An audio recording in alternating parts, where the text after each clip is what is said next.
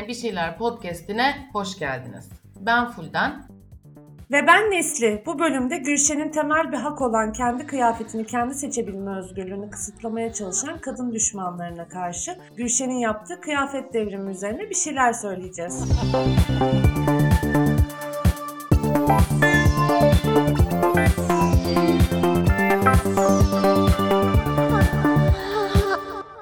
Ay merhaba. 10 bölümden sonra biraz ara verelim dedik. Birkaç haftanın ardından geldik. Yine buradayız. Valla özlemişim kayıtta olma hissini. Az biraz da unutmuşum gibi sanki. Nasıl yapıyorduk ya? Ben de özlemişim açıkçası kayıtta olmayı. Gerçi bu ara verelim dedik ya her beyaz yakalının kaderine işlendiği gibi ben de tatildeyken hasta oldum. Ee, yani Covid oldum. Ve şunu söylemek isterim ki Covid şaka değil e, arkadaşlar. Siz Djokovic'e falan bakmayın. O kaslı maslı spor yapıyor. Aşı olmaması çok koymaz da siz aşınızı olun. Ben iki aşılı olmama rağmen e, sere serpe yattığım günlerde çok fenaydı. Türkiye'nin %40'ının hala aşısız olduğu düşünülürse kesinlikle çok yerinde bir hatırlatma. Ee, Üçüncü dozları unutmayın arkadaşlar. Bu ülkeye rağmen bu ülkeyi düşünüyoruz maalesef. Yufka yürekler. Ee, yüreğin yufka olmasından ziyade neydiği belirsiz komplo teorilerinden türetilen bir aşı karşıtlığını savunmanın e, dayanılmaz salaklığına tahammül edemiyoruz, edemiyorum. Ee, aslında konumuzla hiç alakası yok ama podcast'a ara verdiğimiz sürede tenis sporunun Elon Musk'ı Djokovic o kadar saçma sapan şeyler yaptı ki Avustralya Open'dan atıldığı ve sınır dışı edildiği için e, mutlu oldum gayet ve sen Covid, Movid deyince aklım buralara gitti. Yani Gülşen konuşmaya başladık. Djokovic'te ısrarlısın. Resmen hükümet gibi gündem değiştiriyorsun Nesli'cim. Asıl konuşmak istediğimizi konuşturtmuyorsun. Evet ben değiştiririm. Hemen gündemleri değiştiririm. Ee, son birkaç haftada Türkiye'nin bayağı en majör ünlüleriyle ilgili pek çok olay yaşandı. Sezen Aksu'nun şarkısında geçen sözlerin İslam'a dil uzattığı gerekçesiyle e, linç ve tehdit edildi. Gülşen'in de sahnede giydiği kostümler İzzet Yıldızhan'dır, Seren Serengil'dir gibi isimler tarafından eleştirildi. Böyle İzzet Yıldızhan, Seren Serengil gibi isimler tarafından eleştirildi falan deyince sanki kayda değer, insanın dimağını açan eleştiriler getirdiler gibi bir durum var gibi oluyor. Yok tabii ki böyle bir şey. Birbirlerinin laciverti olan bir insan sürüsü, Gülşen'in hatta sadece Gülşen de değil, Hadise'nin, Hande Yener'in kıyafetleri çok açıkmış. Vay efendim sahne kıyafetinin bir adabı varmış. Neşet Ertaş sahnedeyken ceketinin e, iliğini açmak için seyirciden izin istermiş de bugünün sanatçıları sahneye kilotla çıkarmış gibi açıklamalar yapıldı. E, türlü çeşit gündüz kuşağı magazin programlarında. İzzet Yıldızhan da bu isimlerin e, başında geliyordu. Sanırım kaybettiği şöhreti yeniden gündüz kuşaklarında kazanma umuduna tutundu. Yani tutundu da işte keşke tutunmasaymış da yani e, ne şöhreti Allah aşkına yani İzzet Yıldızhan'ı tanıyanların yarısı onu İzzet Altınmeşe mi kim e, öyle bir şey sanıyor muhtemelen.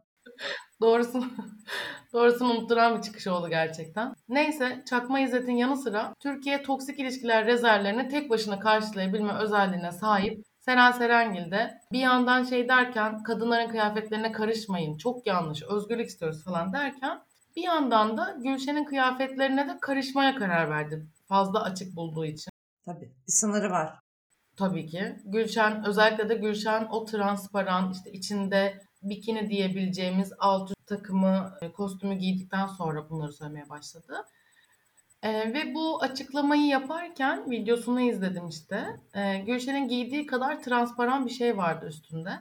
Gerçekten şeyi hiç sevmiyorum. Saldıranın diliyle konuşmayı ya da onun üstünlük kurmak istediği mantığı yeniden üretmeyi. Hiç istediğim bir şey değil bu ama Seren bu konuşmayı yaparken Gülşen'in kostümünden çok da farklı olmayan transparan bir üst giymişti ve izlerken gerçekten akıl tutulması yaşadım. Yani Seren bacım sende de en az Gülşen'inki kadar transparan ve bir o kadar da güzel bu arada. Link verse influence olup alabilirdim hemen eğer TL'nin değeri 5 paralık olmasaydı. Yani aynı aşağı yukarı aynı şeyi giyiyorsun üstüne. Hani orada da mı aklına gelmiyor? Gülşen'e Beyaz TV'deki rahat koltuğundan söylediğin laflar yarın bir gün dönüp dolaşıp seni bulabilir diye. Ya da sabah gündem toplantısı yapıyorsunuz. Osman Gökçek tipli bir takım yapımcılarla Gülşen'in kıyafetini konu alacağız bugün diyorsunuz mesela. Kimse seninle göz göze gelmemeye mi çalışıyor o sırada? Ya da ayna yok mu koskoca stüdyoda? Görmüyor musun laf söylediğin kostüm sende de var. Gülşen'i tartışırken Seren Serengil'in kıyafetini tartışma malzemesi haline getirmek değil amacım. Bu işte aymazlığın ve hadsizliğin e, bir yandan Beyaz TV gibi bir yerde olup bir yandan benzer görüntülere sahip olduğun kadınların kıyafetine laf atmak. Yani bu, bu denk geliş fazlasıyla garip geldi ve e, sinirlendirdi beni. Tabii tabii. Yani aslında bir taraftan orada kendi de söylüyor. Yani ben de dekolte severim, transparan giyerim de işte her şeyinde bir sınırı var. Belli bir yere kadar işte. Onunki şey giyilebilir sınır. Seren Serengil'de gördüğümüz oluyor. Onun ötesine geçtiğimizde yani hani Seren Serengil'in zaten ne kadar mimli bir insan olduğunu bu ve benzeri konulardan da çok iyi biliyoruz. Epeydir magazin yorumculuğunun kendisine verdiği yetkiye dayanarak aldatma ve aldatılmaya karşı da e, her cephede savaşıyor biliyorsun. Gün oldu e, Yeşim Salkım'la birlikte kocama dokunma kampanyaları düzenlediler. Kendince makbul bir kadın tipini övdü, yere göre sığdıramadı. E, bir başka kadınlık halinde tabii ki aşağıladı. Her zaman makbul ve ölçülü kadın sınırları ki nedir bu uzay boşluğunda nerede e, dolaşır, e, sınırları nedir hiçbirimiz bilmiyoruz. Bu sınırları aşanlar da her zaman kötü kadın ilan edildi ve hani bunun da tescilleme görevi başta Seren Serengil'e verilmişti. Mesela Zeynep Bastık'la Edis'in e, dans ettiği bir video vardı. Hepimiz hatırlarız muhtemelen daha yeni. Birbirlerine bedenen çok yakın bir şekilde e, dans ediyorlardı videoda. Seren Serengil Zeynep Bastık'ın kocası için izin veriyorsa çok geniş adamdır dedi. Yani gene gene hep duyduğumuz o argüman. Böyle Seren Serengil'in kafasında e, bir ahlak anlayışı var. Ülke içinde ve dışında yaşanan bir takım olaylara verdiği tepkiler sonucunda anlıyoruz bu ahlak anlayışını ki işte o hep konuştuğumuz genel ahlak. Mesela transparan üst giymek okey olabilir ama alt giymek olmaz. Yani hani belli sınırları var. Türkiye'deki pek çok insanın da bu ahlak anlayışını yansıtıyor bu durum. E, Seren Serengil'in bu e, dedikleri. O yüzden bu kadar da seviliyor bir taraftan. E, genel ahlak dediğimiz neydi belirsiz, belli olmayan ama çok fazla insan tarafından da sahiplenilen e, bir şeyi magazinsel olaylar üstünden de somutlaştırıyor Seren Serengil ve onun gibiler bu tarz programlarla. Yorumlarıyla doğru söylüyorsun. Ee, mesela İzzet Yıldızhan'la benzer şeyler söylüyor ya Seren Serengil. İzzet Yıldızhan bir süre önce şeyi hatırlıyorum. İşte yedi oğlu iki kızı ne var? Bayağı kalabalık bir aile. Bunun konumuzla hiçbir alakası yok. Sadece aklıma gelen bir detay oldu. Şey demişti, e, kızlarım flört edemez, benim seçeceğim eşlerle evlenebilir falan demiş.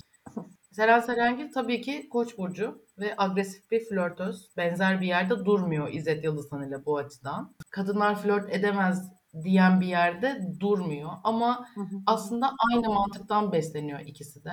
Yani sen de söyledin Seren Serengil de kadınların kıyafetinden ötürü şiddete ya da baskıya maruz kalmaması gerektiğini söylüyorsun. Ama işte kadın düşmanlığı farklı seviyelerde olsa da aynı şeye saldırıyor ve aynı mantıktan besleniyor. Gülçen'in de kıyafetine her laf edildiğinde e, bu hani çeşitli düzeylerdeki kadın düşmanlığına karşı Gülçen daha çok tenini gördüğümüz kıyafetlerle sahneye çıktı. Bir de çok güzel fotoğraf çekimleri yaptırıyor zaten hep sosyal medyası için. İşte bu bu laflar ortaya çıkınca işte karın kaslarını, bacaklarını daha fazla gördüğümüz farklı farklı fotoğraflar servis etti kendi sosyal medyası üzerinden. Gülşen her bir sahnesinden fotoğraflarını paylaştığında genel ahlak cenahından bir açıklama geldi. Gülşen bir sonraki sahnesinde tenini daha çok gösterdi. Daha seksi diyebileceğimiz danslar yaptı. Sonra bir açıklama daha, bir kostüm daha diye diye kardak krizi gibi bir gerilim tırmandı. Ee, en son Gülşen taşlı ve tümüyle transparan bir kostüm içerisinde sahneye çıktı. Üç parçalıydı. İçinde de bikiniye benzer bir şey vardı ve bu şekilde sahne almıştı. Bu harika kıyafetinden sonra zaten e, Gülşen'e saldırmakta olan kesimler yok artık sahneye donla çıkmış. E, biz bunu görmek zorunda mıyız? Kocalarımız seni görürse ne olur? Kıyamet kopar ya aman kocalarınızın gözü kadın görmesin aman diye. Böyle böyle e, derken gerçekten de kıyamet koptu. Ki hani bu zamana kadar e, Gülşen'in kıyafetlerini öven e, çeşitli moda influencerları bile e, evet. sosyal medyadan Gülşen'in kıyafetiyle ilgili ama yani aa, aa gibi böyle e, Gerçekten bence de böyle boğuldular saçmalıklarına ama falan. Değil mi? Değil mi? E, tam o hale geldiler ve Anladım e, hangi sayfadan bahsettiğini. Moda ve sosyeteden evet bahsediyorsun evet. muhtemelen. Ne bileyim çok klasiktir ama gerçekten hani benzerini yurt dışında giyince çok övüp Türkiye'de giyilince ama genel ahlakımız vardı bizim falan gibi bir hatırlatmalara Hiç hiç yakıştıramadık senin gibi bir anneye e, noktasına you are a geliyoruz. mom. Bu, bu naçiz lafı Demet Akalın yıllar önce söylemişti. You are mom lafını. Yuvarma. Kim Kardashian'a. Neyse gene, gene bak gene saptırdık Gene, konuları. gene gündem değişti. Evet Gülşen'e geri gelirsek e, herkes yani o kıyafet sonrası Gülşen'in kıyafetini konuştu. Çok övenler de oldu bu arada hani sadece şey yapılmadı bizim gibi beğenilerini ortaya koyanlar olduğu kadar e, tabii ki ülkemizde e, aksini söyleyen de çok fazla insan yer aldı. Gülşen de bu kadar tepkinin ardından manifesto gibi bir açıklama yayınladı Instagram hesabından. Tam gece 12'ye birkaç dakika kala hatta e, bütün bir gecede onu konuştuk. 7-8 sayfalık kaydırmalı bir paylaşım Instagram'da. Ya hem post olarak hem de story olarak paylaşmıştı. Önce TDK'dan ama kelimesinin anlamını paylaşıyor. Sonra anne, eş, kardeş gibi sıfatların özgürlüğe bir ama oluşturmasının saçmalığını anlatıyor. Ben eşim, anneyim falan e, ama kendimim de diyor ki aslında bu ama kavramı bizim çok uzun zamandır da konuştuğumuz bir şey. Amasız özgürlük diyoruz. Hani hep o amalar geliyor cümlenin sonuna ve e, Gülşen'in de aslında konuyu tam olarak buradan kuruyor olması benim hani açıklamada en hoşuma giden şeylerden biri olmuştu. Benim de öyleydi yani ırkçı değilim ama şu değilim ama bu değilim ama diye bütün o bahanelerin e, meşrulaştırdığı o baskıcı ya da ayrımcı zihniyeti çok güzel teşhir etmişti. Zaten kullandığı dil de bangır bangır, e, bangır bangır. Ben ne dediğimi biliyorum diye bağırıyordu. Bir başkası yazmamış yani o metni. Gülşen yazmış çok belli. Şakır şakır da ifade etmiş kendisini. Resmen bence devrim niteliğinde bir paylaşımdı. Gece yarısı ülkenin en ünlü şarkıcılarından biri kıyafetime laf edemezsin, beni genel ahlakla değerlendiremezsin dedi. Yani tabiri caizse, teşbihte hata olmazsa 1925 kıyafet inkılabı nasıl tarihe geçtiyse Gülşen'in kıyafet devrimi de aynı böyle tarihe geçmeni dedirtti. Hoş şey var ya hep Twitter'da falan yarın bir gün bunları tarih yazacak kesinlikle. Çektiklerimizi anlayacak gibi anlamsız bir umut var. Ee, Türkiye'de milyonların sarıldığı bir umut bu ve o umutla bugün bugünler sineye çekiliyor diye düşünüyorum yani. Ben bu yeni tarih yazımından bizzat rol alırım. Hiç yani beyaz siset erkek tarihçilere bırakamam. Garanti alırım zaten her yaptığımı. Bu podcast'te işte o tarih yazımının bir parçası olsun. Efendiler, ilan ediyorum. Gülşen'in kıyafet devrimi eee hayırlara vesile olsun. Böyle miydi ya tam? Ne diyordu? Efendiler yarın Cumhuriyeti ilan edeceğiz demesinden bahsediyorsun? Hayırdır? Aynen. Evet evet ondan. Boş ver zaten benzetmeye falan gerek yok ya yani hani. Gerçi senin gibi bir sürü insan Gülşen Mustafa Kemal esprileri yapmaya başladı sosyal medyada. Ya benim sosyal medyada en sevdiğim akım, akımlardan bir tanesi e, Atatürk ve İsmet İnönü caps'leriydi. İşte İsmet gelirken kettle'a bas yazılmasına hala gülüyorum mesela. E, Gülşen açıklamasından sonra da şöyle tweetler gördüm. İşte Gülşen bir gün e, kuliste hazırlanırken tek buzlu viski ister. Garson ayağa takılıp get, yani viski getirirken viskiyi döker. Gülşen bu millete her şey öğrettim fakat uşaklı öğretemedim der gibi. E, asla güldürmediğini, asla güldürmediğini görüyorum seni. Ben bu tip cıvıklıklara bayılırım biliyorsun. Ama Tabii ki. ehemmiyetinden de azalsın istemem. Gerçekten e, devrim niteliğinde bir çıkış olduğu konusunda fevkalade ciddiyim Gülşen'in açıklamasına. Ben de e, katılıyorum buna kesinlikle ve kesinlikle. E, bayağı bir insan da destek oldu zaten Gülşen'e. Hani e, sözünün üzerine söz söylenmedi. Yani son noktayı koymuş gibi oldu. Pek çok kişinin hani aklındakileri aslında bayağı derli toplu bir şekilde önümüze bam bam koydu. E, Gülşen kendi fikrin bam bam değil Gülşen de dandan koydu diyebilir misin? ya da ya da öyle de diyebiliriz artık neyse. Ee, Gülşen kendi fikrini ve zikrini çekinmeden söyleyen, gerektiğinde atarını yapan, kadınların hayatında hak iddia edenlere e, cevabını veren biriydi hep zaten. Ki bu sonuncusu da en büyük örneği oldu bunun. Ama bu ilk Gülşen'le uğraşılması değil tabii. Hani Yıllardır pijamalı çıktığında ayrıydı. işte sonrasında ayrıydı. Ee, uğraşıldı Gülşen'le. 2016'da Dandan e, şarkısına klip çekmişti. Bir otel adasında kırmızı bir mayo, uzun çizmeler. Ee, o dönemde Rütük tarafından tabii Çok özür dilerim. Burak Kutun. Burak Kutun 1990'larda Yansın Dünya o klibe çektiği klibin 2010'lar versiyonuydu o klip. O kadar e, ikonik, o kadar unutulmaz görüntülerle bizi besleyen. Yani bu yersiz yorumum galiba seni çok mutsuz etti Nesli'cim. Özür dilerim. Olsun, olsun. Ben gene devam ederim Fulden'cim. Bu haklısın. Olabilir. Güzel bir benzetme. Neyse Rütük tabii ki 2000'li yıllarımızın vazgeçilmezi. Ee, bu klibi de müstehcen buldu ve e, escort kadın reklamına benzediği gerekçesiyle klibi yayınlayan kanallara da ceza verdi. Ee, yani klibin sansürlenmesi yeteri kadar sinir bozucuyken zaten ee, maalesef Gülşen de bunu kadınlığıma hakaret sayıyorum. Hatta kadınlık onuruma hakaret sayıyorum falan gibi bir şey söylemişti. Keşke böyle şeylerle karşılaştığımızda e, velev ki eskortum ne var bunda diyebilme re- refleksi yerleşebilseydi toplumda. Yani hani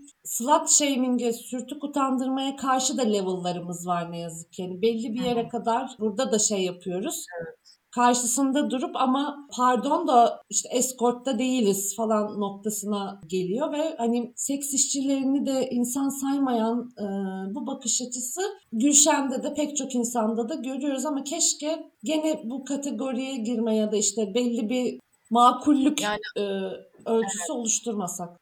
aslında yani Seren Serengil'de de eleştirdiğimiz şey e, makbul ve makbul olmayan bir takım tavırlara seviye belirlemesiydi. A- aynen aynen Evet. dereceleri var herkesin ahlakında. Aynen. Bu arada e, hani kesinlikle sana katılıyorum. Gülşen'in problematik başka söylemleri ve geçmiş ilişkileri de var elbette biliyoruz. Nez'in yaşadıklarını Şokopop'tan ve işte Nez'in katıldığı çeşitli yayınlardan öğrendik mesela. Ama Gülşen'in hem geliştiğini ve dönüştüğünü görüyorum yıllar içinde. Hem de kimse tek bir çıkışıyla ömürlük geçiş hakkı kazanmıyor tabii ki. Tabii tabii. Tüm bunlarla birlikte yani bunları yok saymadan bunlarla birlikte Gülşen'in bu açıklamasını daha da geniş kitlelere ulaştıracak ve geniş kitlelerce benimsenmesini sağlayacak bir şeyler daha yapılabilir gibi bile geliyor bana.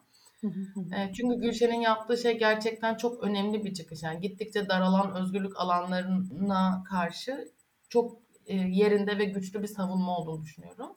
Mesela bu açıklamanın ardından kafe, bar, gece kulübü demeksizin bütün mekanlarda Gülşen çalınabilir ne bileyim. Gerçi bu tip tepkilerin kitleselleşmesi için başvurular, yöntemler de epey eleştirildi siyaset meydanımız Twitter'da. Mesela Sezen Aksu'ya yapılan lincin ardından e, yazdığı şarkı işte 40 küsür dile çevrildi. Çoğunluğu Türkiye'de konuşulan diller. Özellikle Lubunca çevirisine bayıldım. Seyhan Ee, Arman'ın ellerine sağlık. Evet, e, gençlere bizim bildiğimiz Lubunca da Lubunca değilmiş dedirten e, ileri derece bir seviyede. Ama bu e, şarkının farklı dillere çevirmesini eleştirenler de oldu ve nasıl ve neden olduğunu gerçekten pek anlamadığım bir takım eleştirilerdi bu. Yani Sezen Aksu'nun Avcı şarkısının Türkiye'de ulu orta konuşulması mümkün olmayan, yasaklanan ya da unutturulmaya çalışılan dillere çevrilmesini zayıf bir muhalefet olarak bulan da oldu. Hı. hükümete yakın kaynakların gündem değiştirmek için e, Gülşen, Sezen Aksu gibi popüler isimler etrafında suni bir gündem yarattığını söyleyenler de oldu. Hadi gündem değiştirme neyse zaten yıllardır ısıtıp ısıtıp önümüze sunulan bir bahane bu. Ama Tabii. ilkini yani Avcı şarkısını başka dillere çevirmek neden eleştirildi? Gerçi hakikaten anlamadım. Ee, belki bir başka bölümde konuşuruz tabii bunu. Ee, başlı başına bölümü hak eden bir mesele oldu Sezen Aksu'nun yaşadıkları ve başına gelenler. Cidden, cidden. Bu vasat suçlama e, yani aman bu tartışmaya kanmayalım, gündemi değiştirmeye çalışıyorlar demek gerçekten Türkiye'nin DNA'sına işlemiş bir argüman. E, parlamenter siyaset, ekonomi, ordu, savaş ve benzeri konular, sert güç, hard power. Bunlar siyasetin asıl konusu. Kültür, tarih, diplomasi, e, yumuşak güç. Yani siyasetin doğrudan ilgilenmediği alanlar olarak ayrıldı yıllarca. Burada da yani Türkiye'de özellikle de gördüğümüz şey hep bu işte yumuşak konuların e, kadın bedeni, kadın düşmanlığı ve LGBTİ düşmanlığı üzerinde de hani ortaklaştığını da çoğu zaman gördük. E, siyaset dediğimiz şey ciddi olaylarla ilgilenen sert ve çetin bir mesele olarak görüldü. Yani ülkemizde ve pek çok yerde. İklim hareketleri, kadın ve LGBTİ hareketleri, kültürel gelişme ve dönüşümler siyasetin odağı olmadı. Yeterince ciddi bulunmadı. Ama artık bu keskin sınırlar yavaş yavaş da eriyor. Dijital iletişim teknolojileri zaman ve mekan ve benzeri kısıtları ortadan kaldırıyor derken e, bu kadar siyah ve beyaz bir ayrımda göremiyoruz artık. Yani e, bir yandan işte siyasetin bir asıl meselesi var. Gülşen, Sezen Aksu bilmem ne bunlar tırvırı olaylar. Gündem değiştirmek için e, bu olaylar ortaya atılıyor demek işte bu senin bahsettiğin e, sert güç, hard power, yumuşak güç, işte soft power falan olarak bilinir siyaset biliminde de. E, ama sadece bu sınırlar ortadan kalkmadı senin bahsettiğin gibi. Hani sert ve yumuşak güç arasındaki sınırlar erimedi sadece. Bir de yumuşak adledilen gücün sert ve çetin sonuçları olabileceğini de gördük. İklim Hı mesela işte çevreye karşı duyarlı olmak, sağa sola çöp atmamak gibi olsa ne güzel olur da olmasa da ölmeyiz gibi bir konu değil artık. İklim krizi var, yangınlar çıkıyor, insanlar, hayvanlar ölüyor. Bazı yerleşim yerleri sular altında kalıyor, köyler, kasabalar göç ediyor, ekonomik düzen değişiyor derken gayet sert bir e, mesele haline geliyor. E, bunu Gülşen, yani bu ayrımı ve bu ayrımdaki değişimleri Gülşen'in kıyafet devrimi diye naçizane isimlendirmek istediğim hadiseye uyarlarsak Gülşen'in sahne kıyafetleri üzerinden kendisini ve duruşunu savunması gündem değiştirme çabası değil, gündemin ta kendisi bana Kesinlikle. kalırsa. Ee, gündem zaten nefes aldırmamak üzerine kurulu. Popüler kültür de bundan azade değil. Tam tersi bu baskıyı, nefes aldırmamayı inşa etmek için çok elverişli bir alan popüler kültür. Güç alanlarını bu kadar birbirinden ayırmak, bir tanesinin öbürünün üzerine etkisi olmadığını öne sürmek biraz naiflik gibi geliyor bana. Yani Gülşen'in kıyafetini tartışırken bunun kadın cinayetleriyle ne kadar ilişkili olabileceğini de görüyoruz bir yandan. Ha bunu demişken gerçekten doğalgaz zamlarını yeterince konuşamadığımıza, Gülşen'in kıyafetlerinin gün yani bu gündemin doğalgaz zammını konuşmaktan mesela çalmasına bir ölçüde katılıyorum. Çünkü gerçekten konuşamadık yani inanılmaz doğalgaz zamlarını. Ama Gülşen'in sahne kıyafetleriyle ilgili konuştuğumuz şey ay şu marka mıymış kıyafeti değil. Cezasızlıkla birleşerek kadınlara zarar verme, onlar üzerinde tahakküm kurma gibi davranışlara zemin hazırlayan bir hadsizliğe geçit verilmemesini desteklemekten bahsediyoruz Gülşen'i desteklemek derken kadınların özgürlük alanını kısanlara karşı e, kadınların özgürlüğüne dikkat çeken, hatta bu özgürlüğü kendi eylemleriyle kuran birine destek vermek, kadınların özgürlük alanını genişletmek, yani bu asıl sert, ciddi gündemden hiç de uzak bir noktaya düşmüyor bence. Kesinlikle kesinlikle. Ya zaten az önce de demeye çalıştım. Velev ki hani birileri gündemi değiştiriyor. Ee, bu gündem değiştirme malzemesinin her zaman e, kadın düşmanlığı ve e, LGBT artı düşmanlığı üzerinden kuruluyor olması da aslında belli bir neden ortaya Evet, yeterince ve açıklayıcı. ve yani hani kadın düşmanlığını bu kadar hani ayyuka çıkartan konularda da kusura bakmayın şu an hani e, evet hani bunu önümüzdeki işte 6 ayda daha iyi şeyler olduğunda konuşuruz gibi ertelememiz mümkün olmuyor. Çünkü Evet. sokakta bir sürü kadın kıyafetinden dolayı tecavüze uğruyor. Bir sürü LGBT artı ayrımcılığa uğruyor. Hayır bunları tabii ki de konuşacağız. Bunlar da gündemin en önemli şeyleri. Çünkü hepimizin hayatını da etkileyen şeyler bir taraftan da. Doğalgaz zammı da hepimizin hayatını etkiliyor. Giydiğimiz kıyafetler, kendimizi, varoluşumuzu ortaya koyduğumuz biçimler de hayatımızı aynı şekilde çok fazla etkiliyor. Sözünün üstüne söz söylemenin mümkün olmadığı dakikalar Nesli. Ay estağfurullah canım. O zaman e, bizden bu haftalık bu kadar mı diyoruz? E, Diyoruz. O zaman diyoruz. Artık e, hepinizin bildiği gibi yeni bölümlerimiz her hafta salı günü 20'de yayında. 3 haftalık aramız sona erdi. Tabii ki siz canınız ne zaman isterse o zaman dinleyebilirsiniz. Umarım bizi özlemişsiniz. Yeni bölümlerde LGBT artı ve kadın bakışıyla hayatın her alanı üzerine bir şeyler söylemeye devam edeceğiz. Görüşürüz. Görüşürüz.